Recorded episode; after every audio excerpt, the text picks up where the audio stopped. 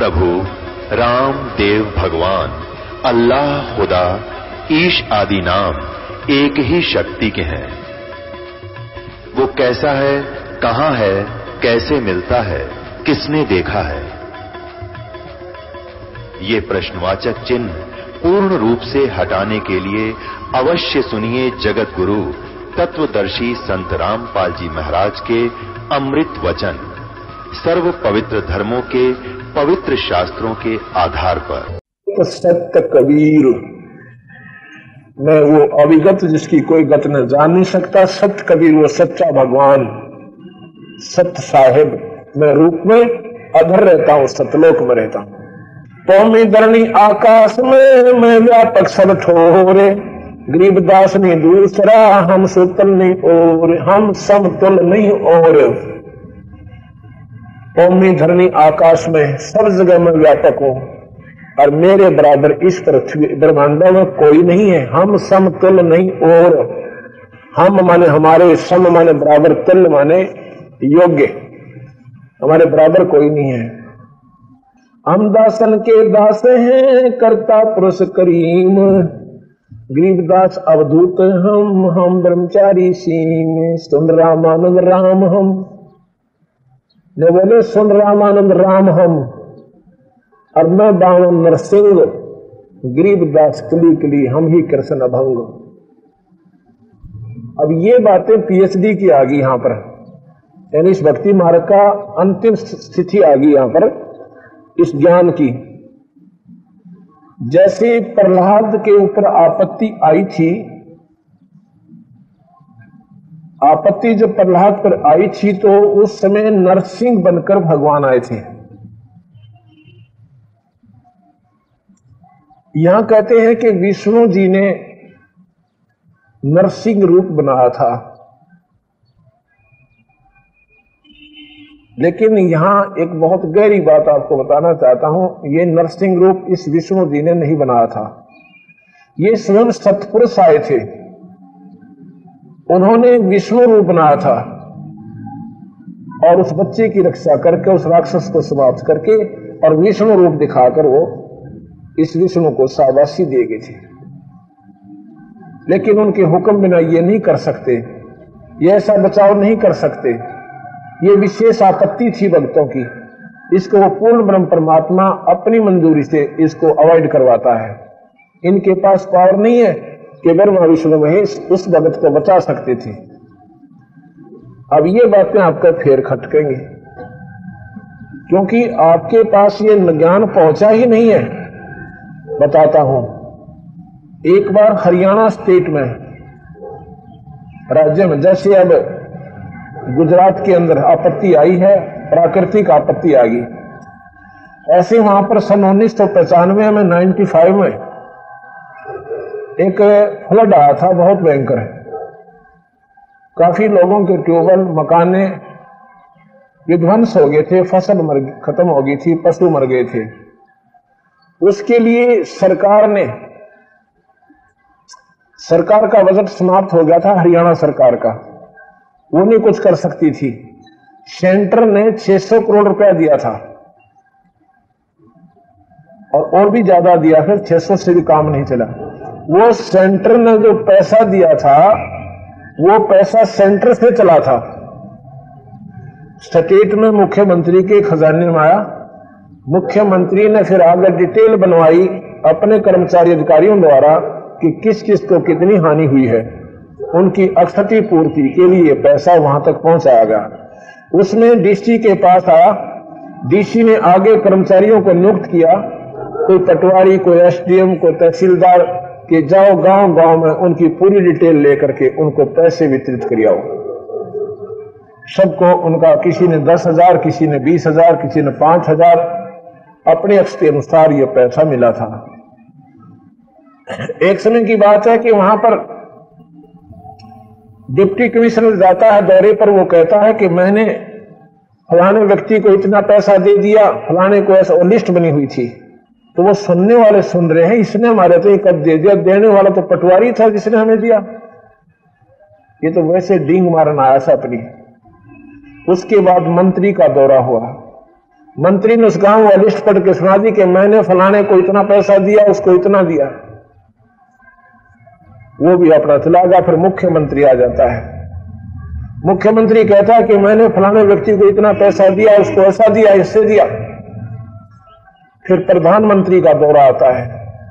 उस गाँव की लिस्ट पढ़कर सुनाता है कि मैंने फलाने व्यक्ति को इतना पैसा दिया, उसको ऐसा दिया, उसको इतना दिया। वो सुनने वाले लोग सारे पागल इकट्ठे हो रहे हैं। दोनों किसी ने दी नहीं दोनों पैसे दिए, हमारे को पटवारी ने या तहसीलदार ने, ये तो अपने नंबर बनाना रहे हैं। तो हम आज इस स्थिति में हैं। लेकिन वो सब ठीक कह रहे थे। लेकिन सबसे ठीक कह रहा था प्रधानमंत्री।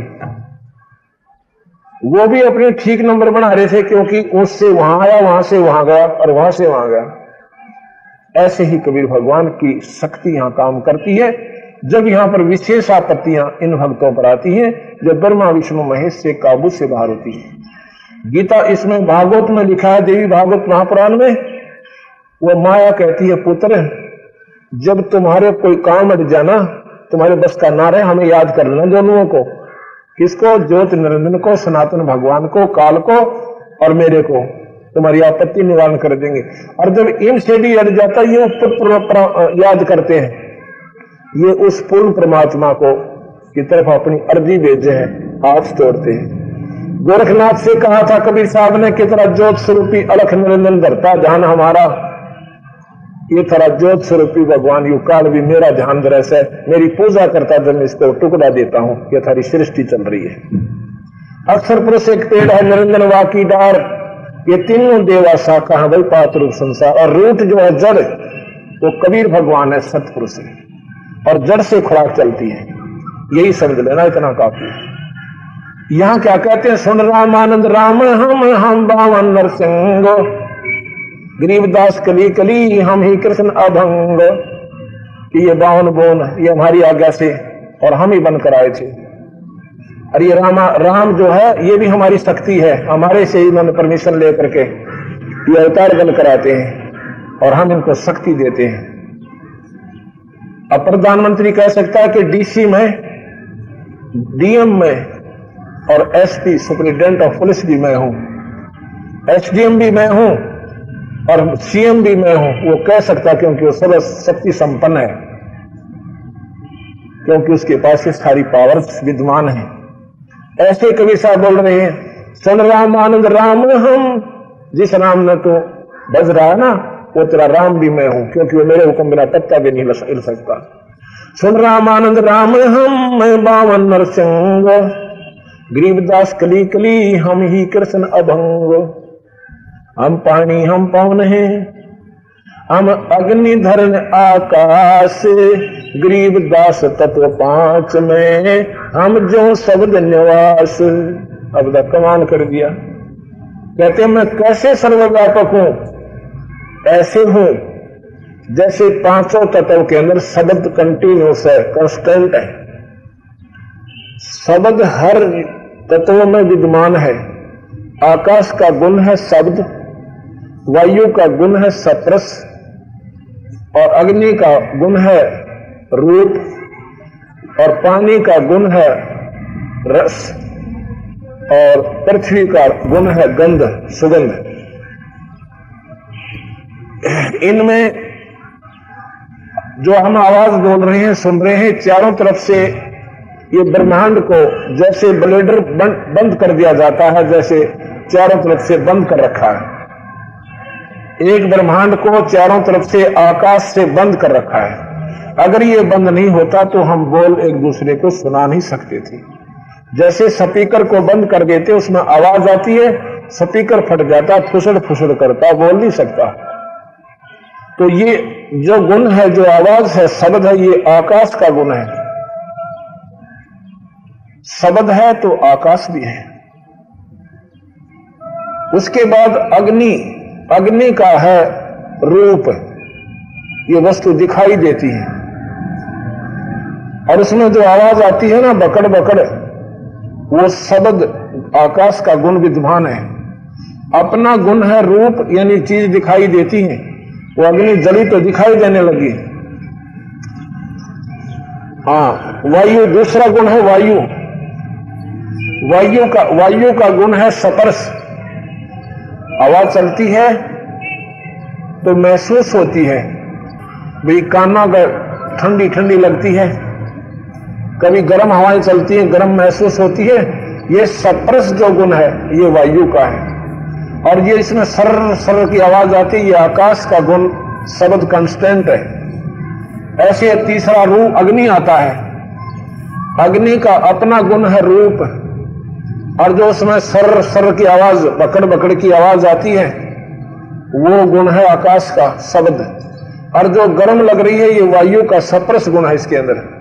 ये तीन गुण अपने गुण के साथ दो गुण और इसमें विद्वान है, जिसमें शब्द कंटिन्यूस चल रहा है। आगे पानी आता है।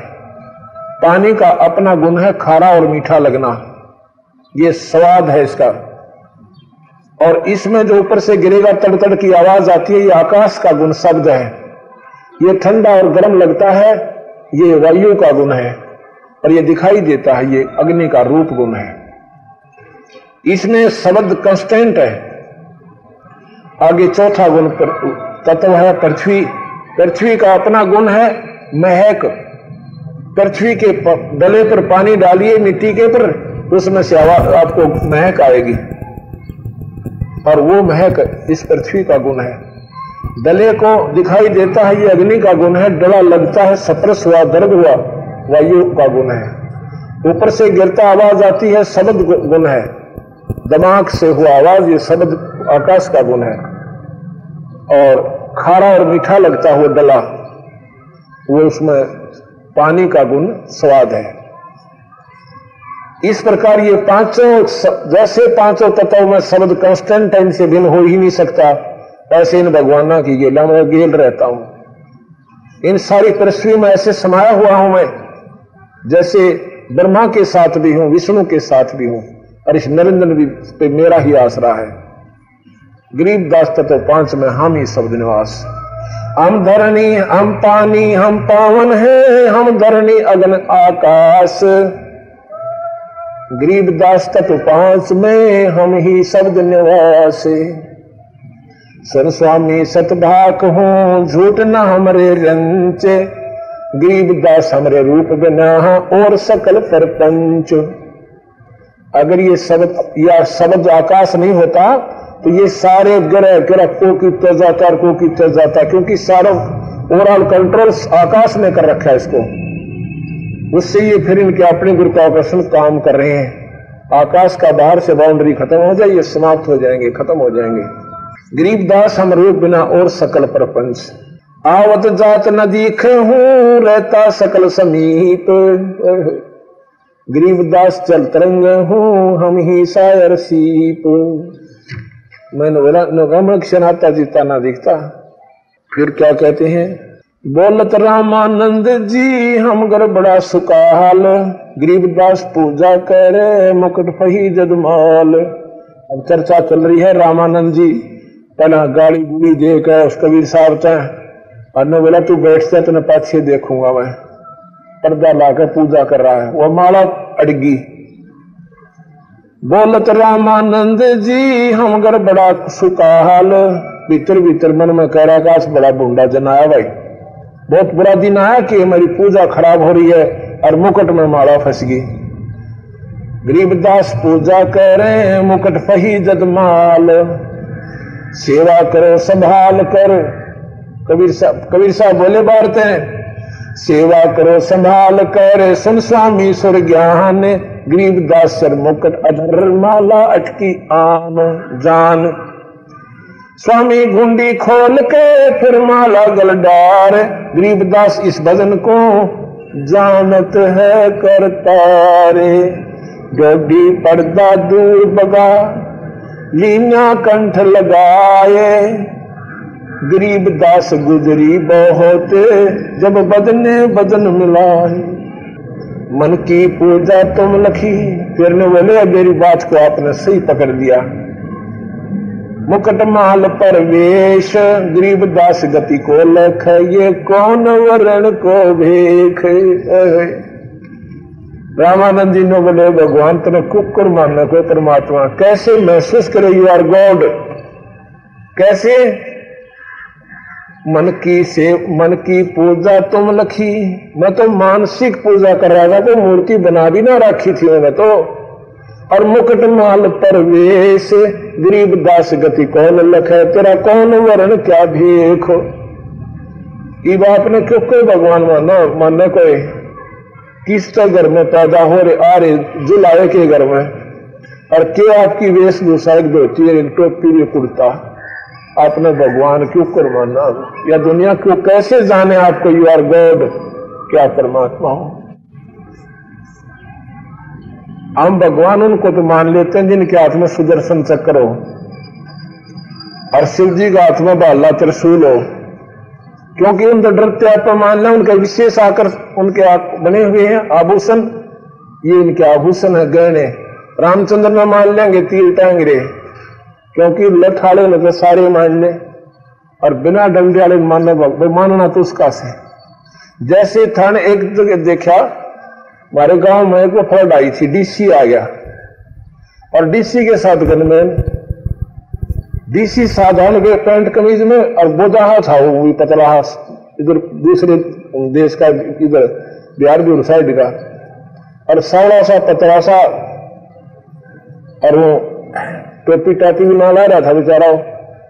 और कुर्सी पर बैठा, और गनमैन दूर खड़ा, जौन सा भी गाँव का है एक थानेदार आ रहा क्यों कुछ तो उस थानेदार ने गनमैन का नौकर, नमस्ते चौधरी साहब। और डीसी द्वारा नो खड़े हो जाए उनका भाई लग। गए क्यों उनके पास वो बंदूक थी? पिस्तौल थे और डंडा ले रहे थे, वो तो जानते नमस्ते करे सारे। और डीसी द्वारा नो खड़े हो जाना उनका रिश्तेदार से कोई उनने नमस्ते भी ना करे खाकर तो ई भी याद आओ बात, क्योंकि डंडे वाले नजाब पर मान लेते हैं। मानना तो उसको था ना क्योंकि वो शक्ति युक्त है उससे तो ज़्यादा शक्तिशाली था, उसको नहीं मान रहे थे। जब मानना जब बेड़ा पटा रही तो भाई, काम का आदमी से। कई काम सार गया, उनके छोटी मोटी जो रिंग बाँध गया मनोमती दे गया, अभी कल ही शुरू करवा देता हूँ। जब उसको मानना, फिर वो चलो थानेदार भी मानने थे, परंतु वो ज़्यादा मानना पड़ा उन्हें। ऐसे ही कबीर साहब अपनी शक्ति युक्त है। ये दिखावा नहीं करते। इनको दिखावे की आवश्यकता ही नहीं है। ये ब्रह्मा, विष्णु, महेश इसके बॉडी गार्ड हैं। इन बॉडी गार्ड ने ज़रूरत पड़ा बंदूक की। जब यहाँ ये आते ये रक्षक होते हैं इनके, सच बताऊँ आपको। ऐसे ही ये बात समझ में आएगी जब यह बात आपको पूर्ण रूप से कबीर भगवान की शक्ति और फिर ये आपको भगवान दिखेगा। इस बिना अपना भगवान दिखा ही नहीं, फिर है भी नहीं। मन की पूजा तुम लिखी ये मुकुट माल परवेश। गरीब दास गति को लख ये कौन वर्ण के भेख तेरी महिमा कौन जाने? किस रूप में किस वर्ण माने जाति मारे? अब किस वर्ण में किस जाति में? और के छोटा सा बॉडी बुच्चा के सा बेस बना रखा तो ना भगवान मानना तो मानना क्यों करे? कबीर साहब ने बोला, हम तो बन्य मनवाया करा को मान्य है। ना मानो तो ठीक है, अपने भगवान थरे से अपने पूजते रहो, बनोगे दे। और जाओ स्वर्ग में चौरासी थारी छुट्टा को ना काल की तपस्या थारी बचा को ना और हमारी शरण में आ जाए काल देखा भी कोई नहीं आपकी तरफ़। वो नज़र भी नहीं आओगा, काल हमारे नाम से ऐसे डरता है। कहते हैं, जैसे फनपति मंत्र सुन ये रख फन सकोर, ऐसे बीरा मेरे नाम से यू काल लव मोड़ जैसे फणपति यानी सर्प, जिसने ऐसे फन फैला रखा था डसने के लिए और गर्भ मंत्र बोल देता है तो वापस कर लेता है और भाग जाता है, भागने की चेष्टा करता है। ऐसे ये काल निरंजन जो गीता में कहता सबने खाऊँगा, मेरे सतनाम के सामने, सारनाम के सामने, इसकी वो कला अक्षीण हो जाती है, ये आपकी तरफ़ देखेगा नहीं। आपको नहीं खाएगा, ये अपना न खाओगा जो उनको पूजते हैं। जैसे देवता पूजन थे, वो खाए, ऋषि पूजन थे, वो खाए, और आम जीव को तो खाना ही खाना है, क्योंकि वो तो अनाथ है। अब रामानंद जी ने बोले, ये तो ये तो शिक्षा तुम, ये तो तुम शिक्षा दे मान ली मन मोर। गरीबदास को मलपोरस और हमरा बदन कठोरे। जब ने कौड़ी उड़ी ना, सीने से लगाए थे कबीर भगवान को, रामानंद जी ने तो तब कहते हैं कि आपका शरीर तो रुई के सा मालिक बहुत कोमल है और मेरा शरीर तो बज्जर जैसा है। आप भगवान हो, आप पूर्ण परमात्मा यानी आत्मेश्वरीय शक्ति अवश्य है। अभी भी पूरी नहीं मान रहे हैं। तो फिर कहते हैं कि महाराज जी, स्वर्ग की आशा त्याग दो और सतलोक की भक्ति करो। ए स्वामी, तुम स्वर्ग की छोड़ो आसारीत। गरीब दास, तुम कारणे हम उतरे शब्द अतीत। ये स्वामी जी, आपके लिए आया हूँ मैं। और ये सच्ची भक्ति बताने के लिए, ये भक्ति आपने संखों बार की है। अभी तक आपका जन्म मरण नहीं मिटा है। सुन बच्चा, मैं स्वर्ग की कैसे छोड़ू रीत? तो रामानंद जी कहते हैं, कबीर भगवान से सुन बच्चा, मैं स्वर्ग की कैसे छोड़ू रीत? गरीबदास गुजरी लगी, ये जन्म जात है बीत। ने बोला बच्चा 104 साल की उम्र होगी। अब ये साधना तो मैं कर ही रहा हूँ, चलो स्वर्ग तक तो पहुंचू। और कहीं वो तेरे वाली करने लग गया तो मैं घर का रहूँ ना गाठ का। कहते हैं, सुन बच्चा, मैं स्वर्ग की कैसे छोड़ू रीत? गरीबदास गुजरी लगी, मेरा जन्म गया सब बीत। और क्या महिमा गाते हैं स्वर्ग की रामानंद जी? चार मुक्ति बैकुंठ में, बैकुंठ माने स्वर्ग में। चार मुक्ति बैकुंठ में जिनकी मेरे चाह, गरीब दास घर अगम की ही कैसे पाऊँ था? चार मुक्ति बैकुंठ में, यानी चारों में तो कोई सी तो मिलेगी मुझे। कोई ना कोई तो उपलब्धि होगी। इन चार मुक्ति बैकुंठ में जिनकी मोरे चाह और गरीब दास उस अगले घर की, यानी सतलोक की कैसे पाऊँ था, क्योंकि तो उसका हमने बेरा ही नहीं, ज्ञान ही नहीं है। और स्वर्ग में क्या बताते हैं? एम एम रूप जा धरती है, रतन जड़े बहु सोब गरीब दास बैकुंठ को तनमन मेरा लोग अब यू स्वर्ग तो ऐसा जो कर मेले का चा चड्डा करता छोटे छोटे बालक थे हम जब। हमारे गाँव में एक मेला बना करता शिव जी के मंदिर में। फिर एक हफ़्ते पहले चाचड़ी जाकर मेले में जावांगे मेले में जाएँगे। घर के दिन थे दो रुपये, हम रो के लेते पाँच रुपये। तो पहले पाँच रुपये में घना सौदा आ जाता। और चाचड़ी जाता था मेले में जाएँगे, मेले में जानते कोक खिलौना लेते, कि तो छोटी मोटी फल खा लेते। और संत रास्ते में वो खेलने टूट लेते। नो के नो खाली आया करते, मुँह लटका के। तो ये स्वर्ग में चाहता चढ़ जाऊँगा स्वर्ग में, जाऊँगा स्वर्ग में। वहाँ खा का अपनी पूंजी न उल्टे आओ तो मुँह लटकाए आया करेंगे उनके पल्ले कुछ नहीं होता। भयभीत होकर आते हैं कि सारी पूंजी खोया आखिर में पल्ले कुछ भी कोई ना।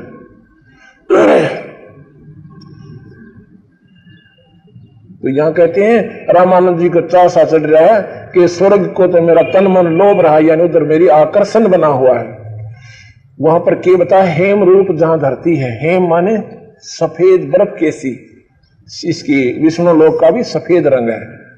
सफेदी सफेदी में फ़र्क होया करे, और सतलोक भी सफ़ेद है। एक तो ज़ीरो का वाट हो मतलब सफ़ेद, और एक हज़ार वाट का हो जाए। और फिर व्हाइटनेस में फ़र्क होता है। धीरे धीरे। बहुत अंतर होता है।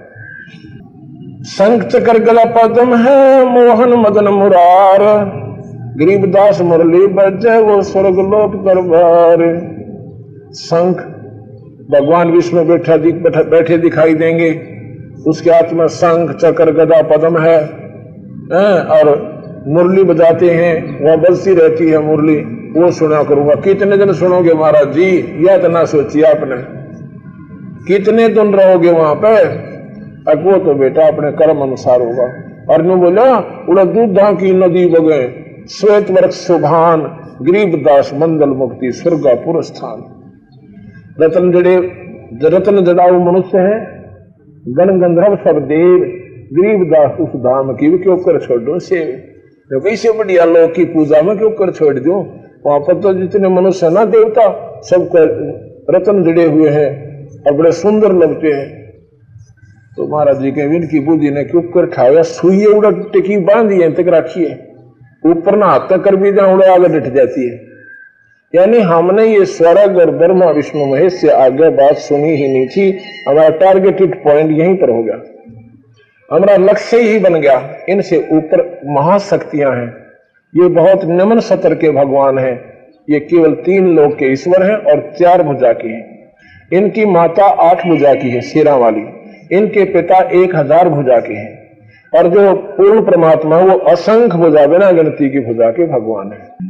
अब रामानंद जी कहने लगे, भाई, कबीर साहब, एक बात बताऊँ आप तक कि देख, अठासी हज़ार ऋषि जितने हुए, ये उसी भगवान को, निरंजन को जप के और पार हो गए। पार नहीं हो रहे, पार हो जाता रोड़ा के था फिर। यह बुद्धि काम नहीं करती, तुम पार कहाँ हो गए बैकुंठ में गए, स्वर्ग में गए हाँ। और इसमें गीता जी में लिखा है कि कल्प के अंत में ये बैकुंठ रहना, ना बैकुंठ में रहने वाले रहे।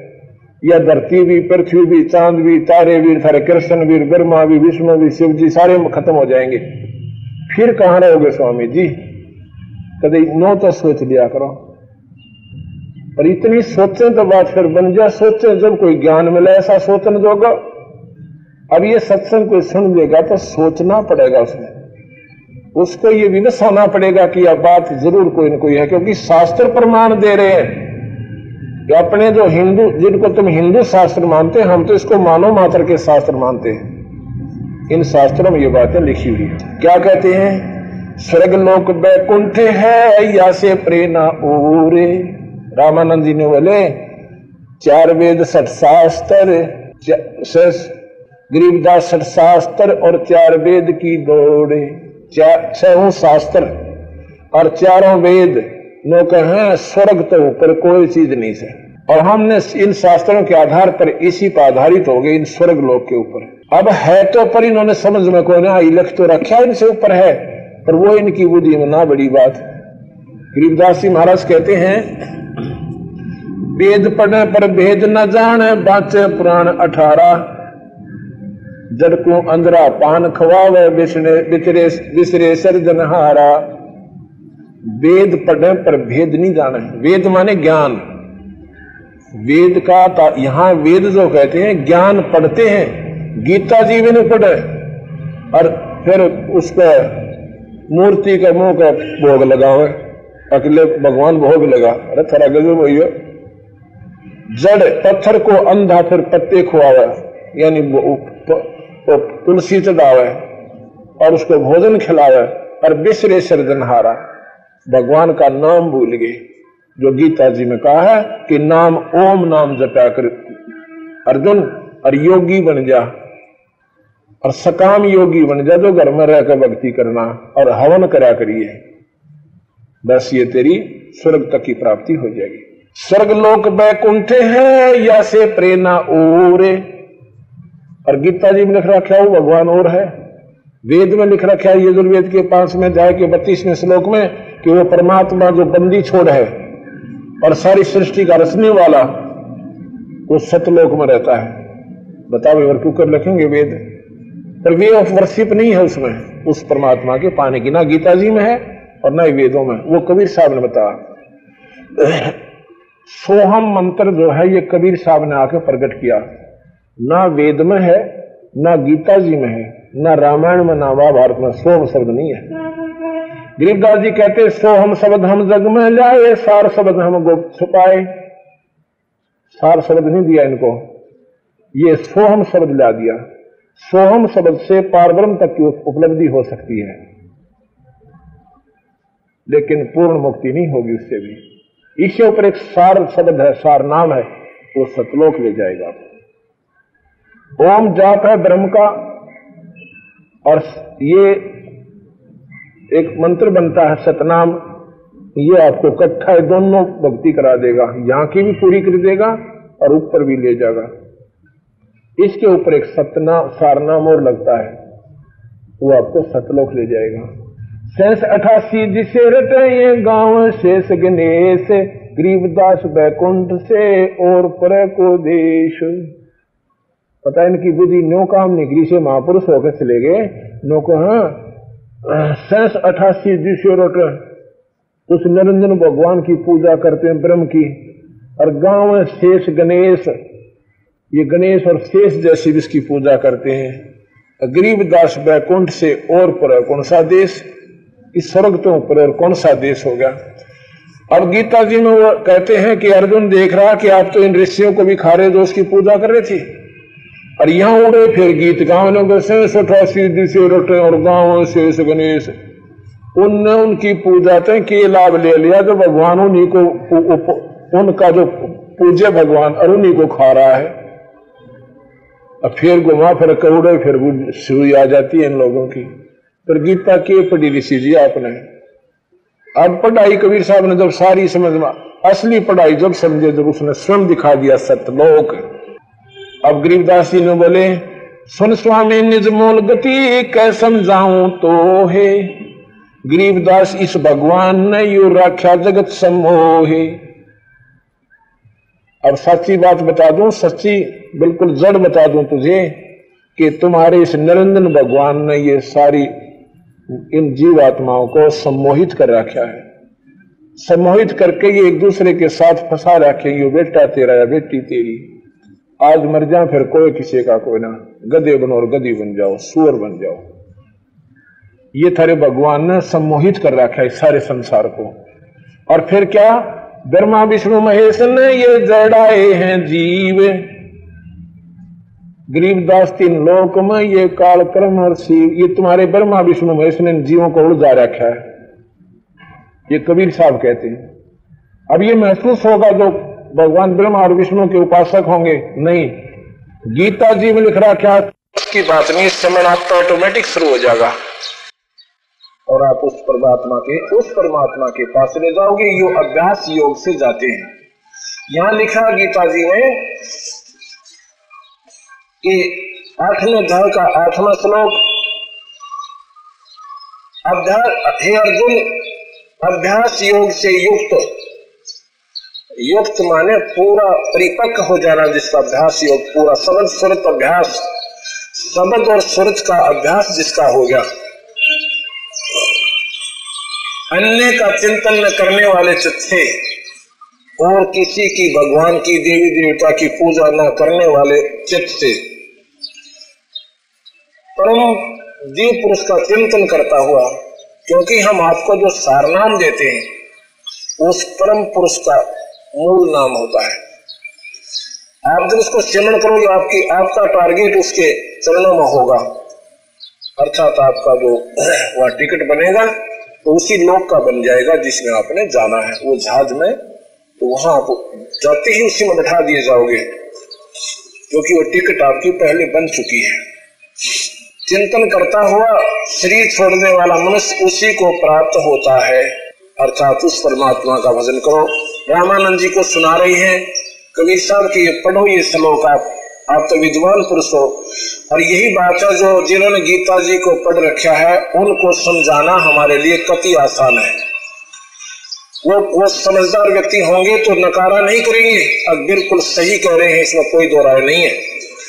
और जिन्होंने गीता जी पढ़ कर नहीं देखा ना वेद उठाए।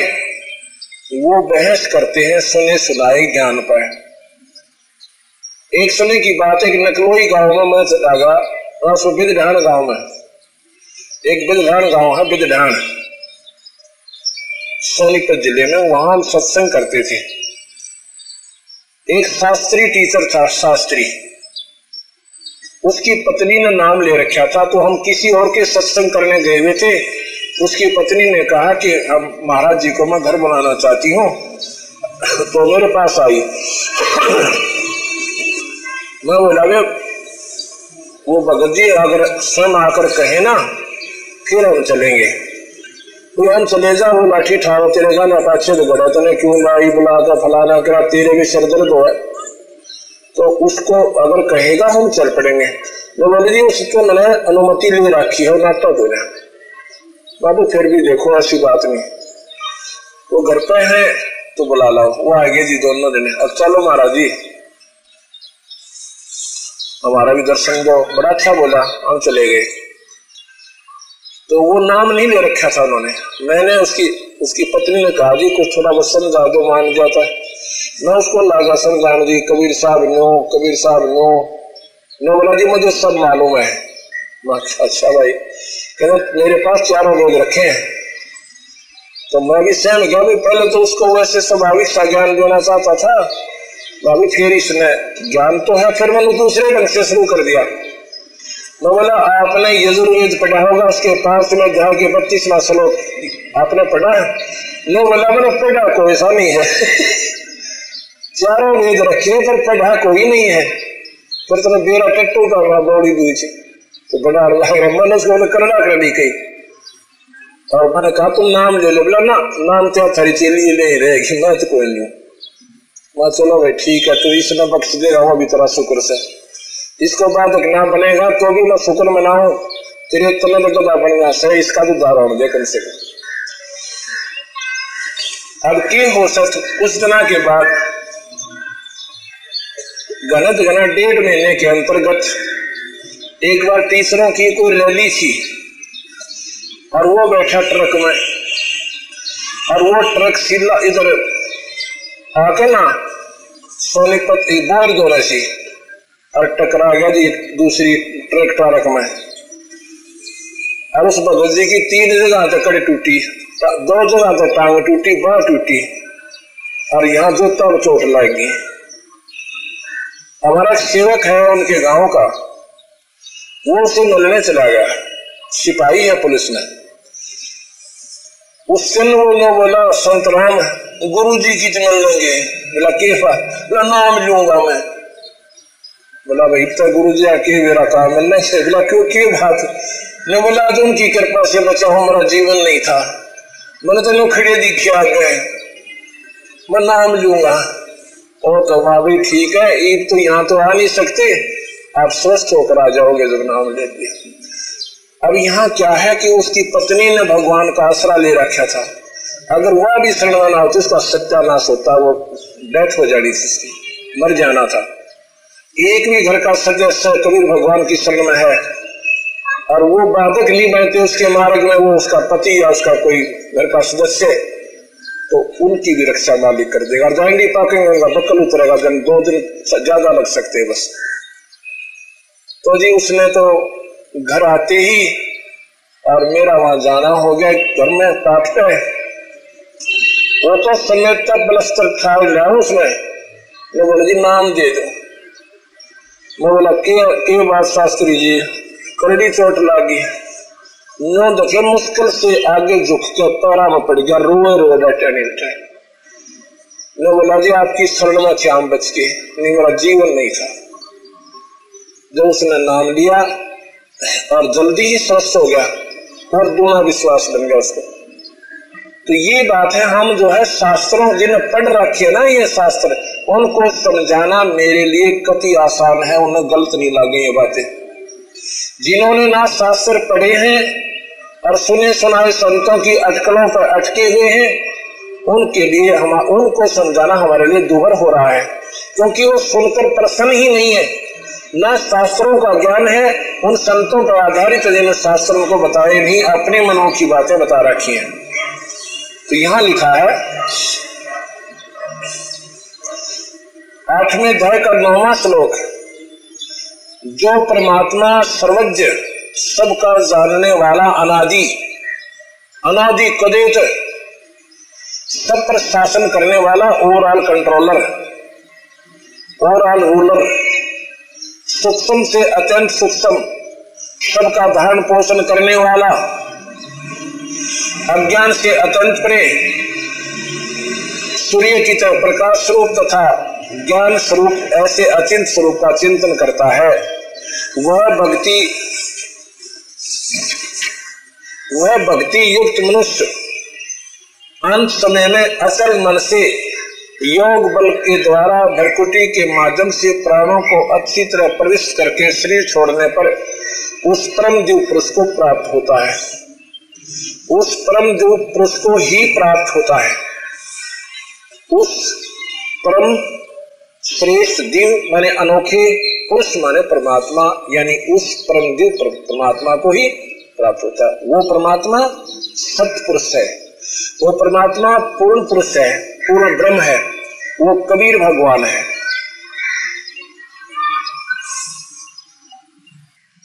आठवें अध्याय का बाईसवा श्लोक बताता है कि अर्जुन संपूर्ण प्राणी जिसके अंतर्गत है, संपूर्ण प्राणी,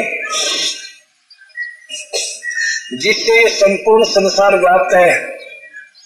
वह परम पुरुष परमात्मा तो अनन्य भक्ति से प्राप्त करने योग्य है। बस सीधी सी बात है, इसमें दो राय है कोई वो परमात्मा तो अनन्य भक्ति से प्राप्त करने योग्य है, अनन्य। यानी दूसरे की कोई भी साधना आस्था अपने मन में भी ना हो, जैसे पतिभरता होती है। एक इष्ट, एक ही गुरु। गुरु और इष्ट को एक बना लो, द्वितीय भाव नहीं रहेगा आप में। अब रामानंद जी को समझा, भगवान, आप क्यों ना उस भगवान की साधना करते? मैं बोला, भाई, बात बताओ आप हमने ना तो कितने आज तक सुना था। ये पढ़ा ज़रूर था, पर इतना इतना विचार मारा था को नहीं कि, और भी कोई भगवान से। तब तो कबीर साहब ने उसको समझाया कि ऐसे ऐसे काल भगवान है जो गीता में स्वयं कहता मैं सबको खाऊँगा।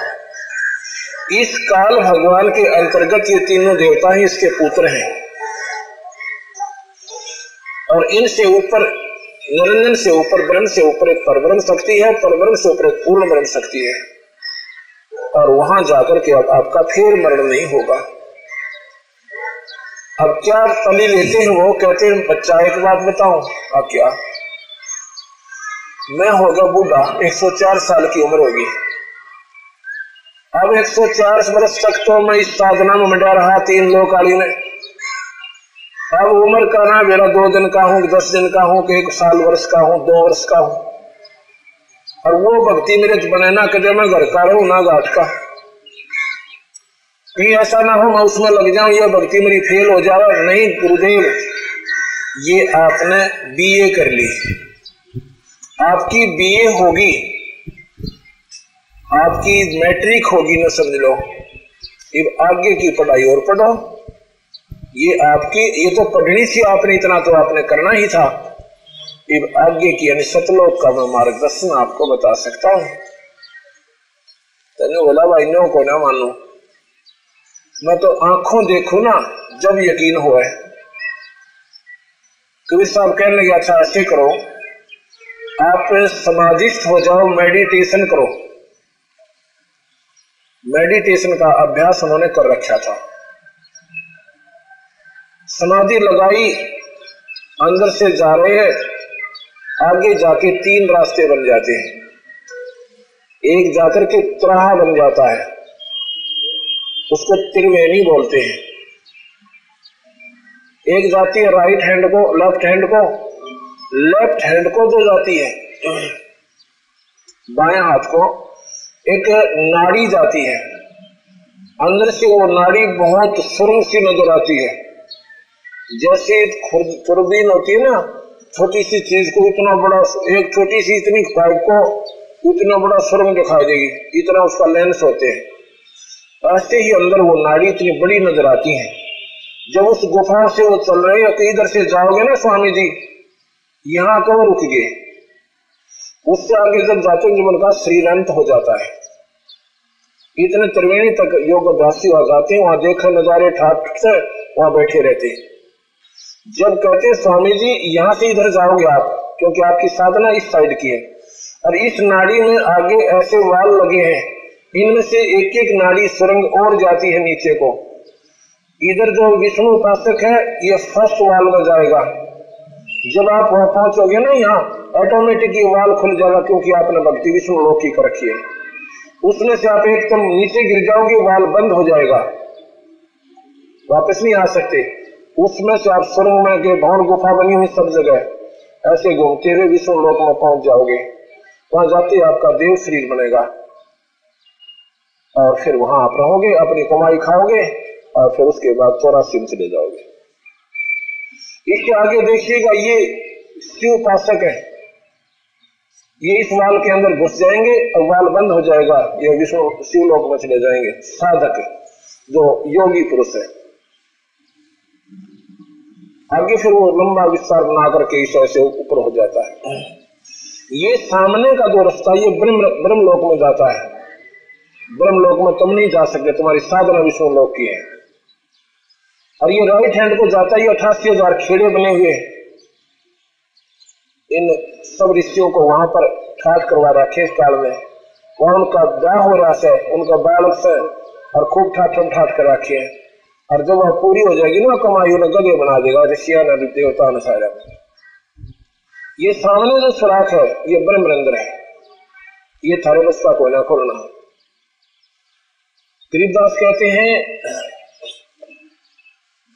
ब्रह्मरंध्र के घाट को खोल लेता कोई एक, और द्वारे से फिर जाते ऐसे बहुत अनेक।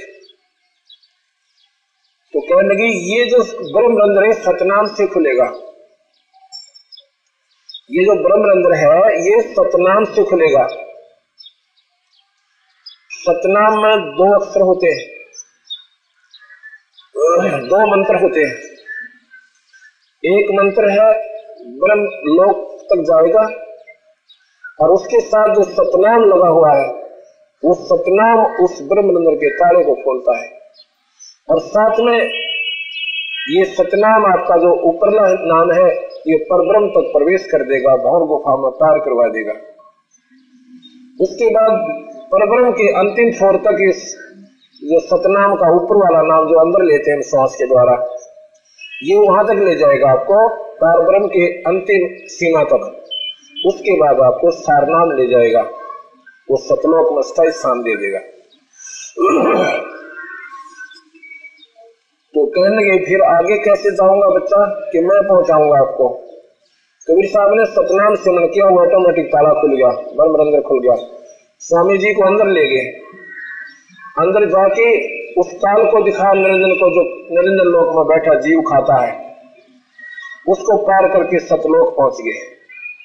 सतलोक के अंदर एक बहुत सुंदर आसन बना हुआ है सटेज बनी हुई है भगवान के बैठने की, सतपुरुष की। वहाँ पर कबीर साहब वो पूर्ण परमात्मा दूसरे रूप में एक बड़ी उम्र की आयु में और उस आसन पर बैठे हैं, उनके ऊपर चवर हो रहा है। ऐसे। उनके एक रूम में इतना चांदना निकल रहा जैसे करोड़ों सूर्य और करोड़ों चाँद मिला दे। कबीर साहब उस सवर को हाथ में लेकर के कबीर उस भगवान के ऊपर, सतपुरुष के ऊपर पूर्ण ब्रह्म पैसे सवर करते हैं। रामानंद जी की आत्मा देख रही है। रामानंद जी ने सोचा कि भगवान का सतपुरुष तो ये है जो तख्त पर बैठा। और ये कबीर तेज का कोई चेला तख्ता होगा, यानी यहाँ का कोई सेवक है। इतने में वो सोच रहे थे, वो सतपुरुष खड़े हो जाते हैं, कबीर साहब उस आसन पर सटेज पर विराजमान होते हैं। रामानंद सोचने लगे, यू क्यों भाई? ये क्या हुआ? और वो सतपुरुष उस छोटे से बालक का सवाल कर रहे हैं। इतने में वो सतपुरुष उस कबीर साहब में समा जाते हैं। अकेले वो बालक उस तख्त पर बैठे हैं, सटेज पर बैठे हैं। और चवर स्वयं हो रहा है इतने में रामानंद जी की आत्मा को ऐसे कर दिया सतपुरुष ने, कबीर भगवान ने। वापस वो समाधि स्थिति में था, वापस आ जाता, जैसे मेडिटेशन खुल जाता है। सामने देखता, कबीर साहब सामने बैठे, उसी बालक के रूप में। पैर पकड़ दिए, हाथ छोड़ने लग गया, कि आपने मेरी, मेरा भरम तोड़ दिया मालिक, आप ही हो जो कुछ हो। आप ही पूर्ण परमात्मा हो, आप सर्व शक्तिमान हो। हम तुस जीवों के लिए आप यहाँ पर आए हुए तो अब आपको जब इस रामानंद जी का भ्रम टूटा और छोटी जाति, अन्य जाति वालों को नाम देना शुरू कर दिया, अब रामानंद जी की वर्चर्चा गरीबदास जी की वाणी के द्वारा भी आपको सुनाना चाहता हूँ।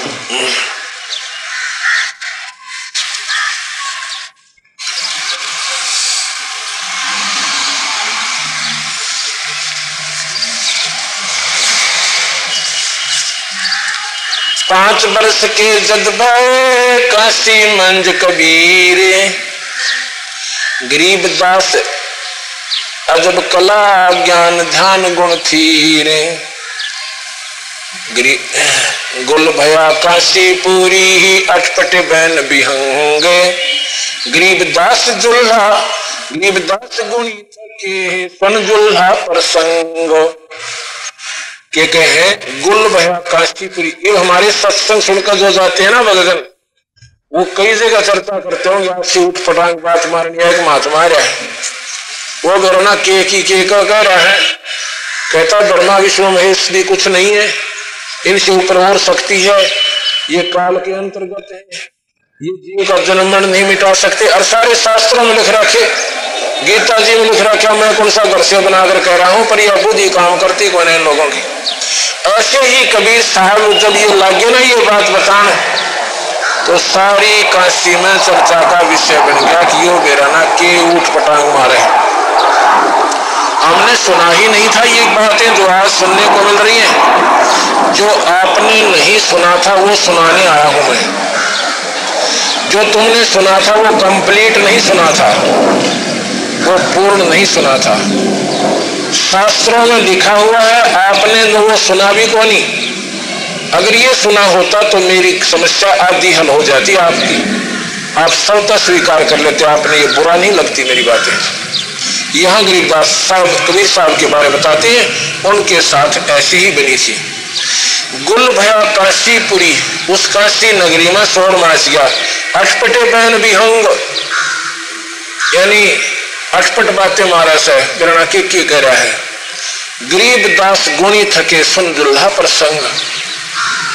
गुणी कहते हैं विद्वान पुरुष गई उस कबीर साहब के सामने। और इस कबीर साहब की बातों को सुनकर कि बिल्कुल सच्चाई तो जो की तो जो ये बता रहे हैं।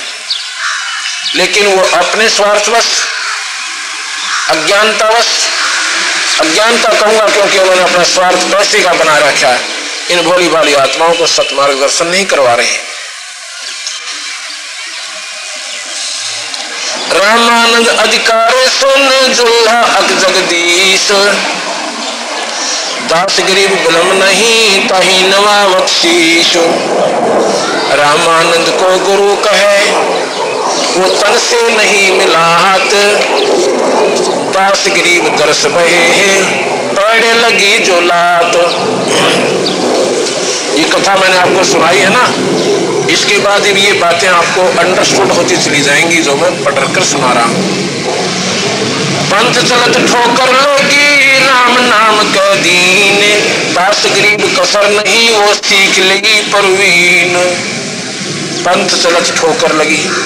घाट पर जाते जाते उनके सिर में ठोकर लगी, यानी खड़ाओ लगी। राम नाम कह दे। फिर ये पूछने लगा कि तू कौन है? तूने मेरे से नाम कब लिया था? कौन? अड्डा पड़दा लाया कर रामानंद भूजंत। गरीबदास कुलंग सभी वो अजरधार कूदंत। अड्डा पर्दा ला के सामने और गुस्से में होकर वो कूद रहा है, कभी इधर जा रहा है, कभी इधर जा रहा है। लो मुँह दिखाने के लिए जैसे कुरंग मैंने मर्ग कूद जाकर खड़ाए ऐसे उछल रहा है गुस्से में। आडा पर्दा लाए कर, रामानंद भूजंत गरीबदास आडा गरीबदास कुरंग छवि अदर धार कूदंत अदर ढाक कूदंत ने बोला, कौन जात, कौन पंथ है, कौन तुम्हारा नाम दास गरीब आधीन गति ही बोलत है बलिजाम रामानंद ने बोले, तू किस जाति का है? और क्या तेरा नाम है? और कौन सा तेरा पंथ है? वे ऑफ़ वर्शिप क्या है तेरी? और किस भगवान का तू नाम बात बताता है? तो गरीबदास बताते हैं कि कबीर साहब न्यो बोले, जात हमारी जगत गुरु परमेश्वर है पंत दास गरीब लिखत पड़े नाम निरंजन कंत। अब देख ताला पाट दिया कबीर भगवान ने सच्चाई बताई, रामानंद जी को कड़वी लगी। न्यो बोले, जात हमारी जगत गुरु, मैं सबका उस्ताद हूँ। सारे ओवरऑल कंट्रोलर सबका गुरु हूँ, ब्रह्मा का गुरु, विष्णु का गुरु शिव जी का गुरु। मैं यानी सबका जगत गुरु हूँ। और परमेश्वर है पंथ। मेरा जो मार्ग दर्शन है, ब्रह्मा विष्णु तक का नहीं है। इस निरंजन सारे ब्रह्म तक का नहीं है, ज्योति निरंजन तक का नहीं है। हमारा जो मार्गदर्शन है वो परमेश्वर का, परमेश्वर। अब यहाँ पर विचार करना आप ईश जमाम वर ईश्वर। ईश्वर जमाम परम जमाम ईश्वर परमेश्वर। ईश माने भगवान, मालिक। ईश्वर माने उस भगवानों का भी भगवान। ईश्वर, जैसे मुनिवर, ऋषिवर, यानी मुनि और भी हैं, उनमें एक श्रेष्ठ, एक उनमें श्रेष्ठ मुनिवर, वर माने पति भी होता है, मालिक भी होता है। यानी उनका मुखिया। अन्य ऋषि हैं, तब तो एक मुखिया माना गया उसने ऋषि वर कहा उसे? ऋषियों में श्रेष्ठ ऐसे ईश्वर, ईश भी है, भगवान है। उन भगवानों में श्रेष्ठ भगवान। वो कौन है? ईश है ज्योति निरंजन ब्रह्म। ईश्वर है परब्रह्म। और परब्रह्म से भी ऊपर परम ईश्वर, परमेश्वर, वो पूर्ण ब्रह्म। ब्रह्म, परब्रह्म, पूर्ण ब्रह्म। ईश, ईश्वर, परमेश्वर। कहते मेरा जो पंथ है मेरा जो मार्गदर्शन है, वो परमेश्वर का है, यहाँ का नहीं है। जात हमारी जगत गुरु परमेश्वर है, पंत। दास गरीब लखत पड़ा मेरा नाम निरंजन कंत। अने बोला, मैं भगवान हूँ। निरंजन का मतलब होता है भगवान। माया से रहित निरंजन। बिना माया का माया रहित ईश्वर। ये ज्योति निरंजन है काल, यो भी भगवान से तीन, इक्कीस ब्रह्मांड का। ये माया सहित भगवान है। ये खराब हो जाएँगे अंत में। एक तो नूनी घी होता है, मक्खन जिसे कहते हैं। वो भी घी कहलाता है। और एक शुद्ध घी होता है। शुद्ध घी खराब नहीं होता। और ये टिंडी का घी, नूनी घी जो होता है ना, जिसको मक्खन कहते हैं, ये कुछ समय में बर्बाद, बदबू हो जाएगी। ऐसा ये ज्योति निरंजन और ये, ये बाकी जितने सारे नोनी घी है ये मक्खन है विष्णु महेश भी समय पर समाप्त हो जाएँगे। लेकिन सतलोक में जो भगवान है वो घी है वो शुद्ध है प्योर है वो निरंजन है। जब भगवान का है ना पाँच साल के बालक रो गरीब घर का रामानंद कहता जी चिड़की उठी। यानी बहुत दर्द लगा गुस्से हो गया। न बोला रे कुजाते अरे मंदबुद्धि के तो छोटी जाति का मुँह, बात बड़ी। तुझे शर्म नहीं आई? तो अपने आप को भगवान कहता है, नीच तुझे पाप लगेगा। अब वो क्या समझो भगवान? ने ये सच्ची कह रहे। उनको बुरा लग रहा है कि ये छोटा मोर बड़ी बात बताने लग रहा तो दबे गुना कम्मा बालक से। रे बालक, सुन दुर्बोधी, तेरा घटमट नहीं अकार गरीब दास गरीब, दर्द लगा हो, बोले सर्जन हारे दर्द दर्द हुआ उसको इस बात का। जब अपने आप को सृजनहार कहा, कबीर भगवान ने कि मैं मालिक हूँ, ओवरऑल कंट्रोलर हूँ। और गुस्से माँ का कहा करें, तुम मोमन के पालवा दुल्हे के घर बास। दास गरीब, अज्ञान गति, तेरा दृढ़ विश्वास। अब लोग कहते हैं ना तो ममन, यानी एक दुल्हा है, ना तो तू पाड़ा। और बन बैठा भगवान। और नादान तो ऐसी ऊँची बात कहता है, मान बढ़ाई छाड़े कर बोलो बालक बहन। इन ऊट पटांग बाता न तो रहने दो। जो मैं प्रश्न कर रहा उसका सीधा उत्तर दो। तू कौन है, क्या जाति है तेरी?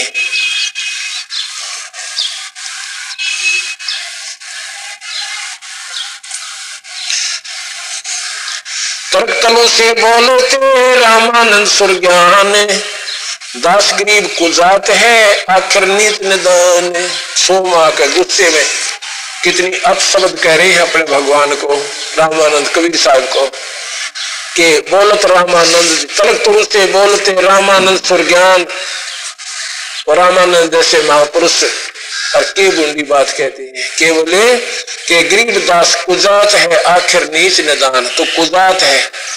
तेरी जात का बिना मेरा तू है कौन से का? क्या कित पाया था, पड़ा हुआ। और आखिर में नीच है, इसलिए तो अपने आप को भगवान कह रहा है। अब के समझाओ कि नादान आत्मानो कबीर भगवान, कि यू के समझ रहा मुझे?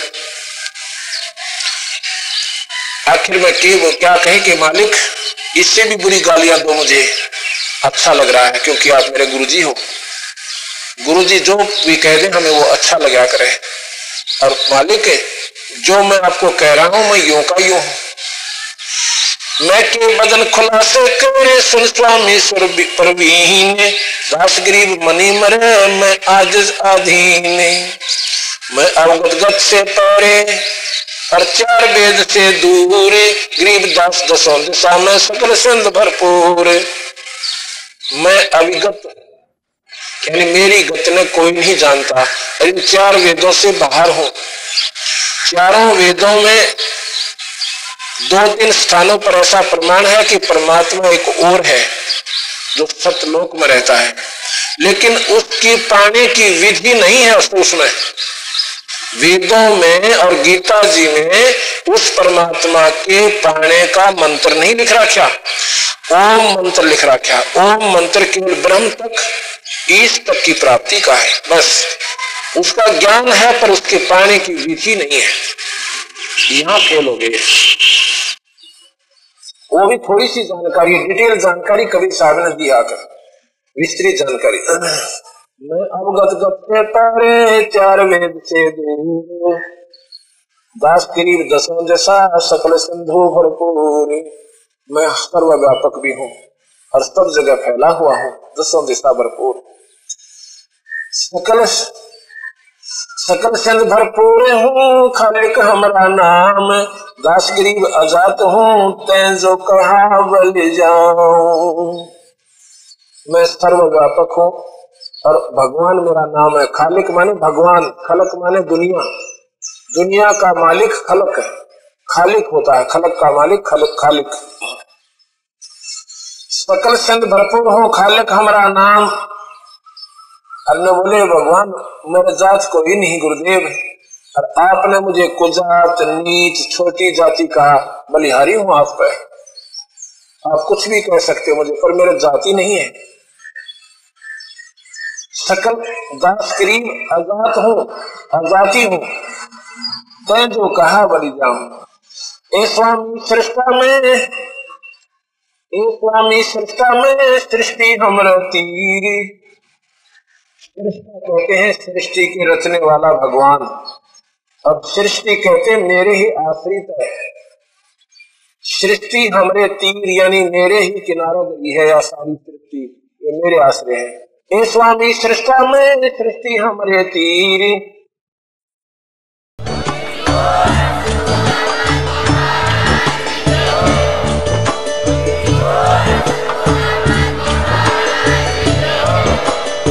आप सुन रहे थे जगत गुरु तत्वदर्शी संत रामपाल जी महाराज जी के मंगल प्रवचन। अधिक जानकारी के लिए विज़िट कीजिए हमारी वेबसाइट www.jagatgururampalji.org संत रामपाल जी महाराज जी के शुभ आशीर्वाद से पूरे विश्व भर में 500 से भी ज़्यादा नाम दीक्षा केंद्र हैं, जिन पर संत रामपाल जी महाराज जी द्वारा ऑनलाइन निशुल्क नाम दीक्षा दी जा रही है। अपने नजदीकी नाम दीक्षा केंद्र का पता करने के लिए संपर्क करें। Eight two two two eight eight zero five four one.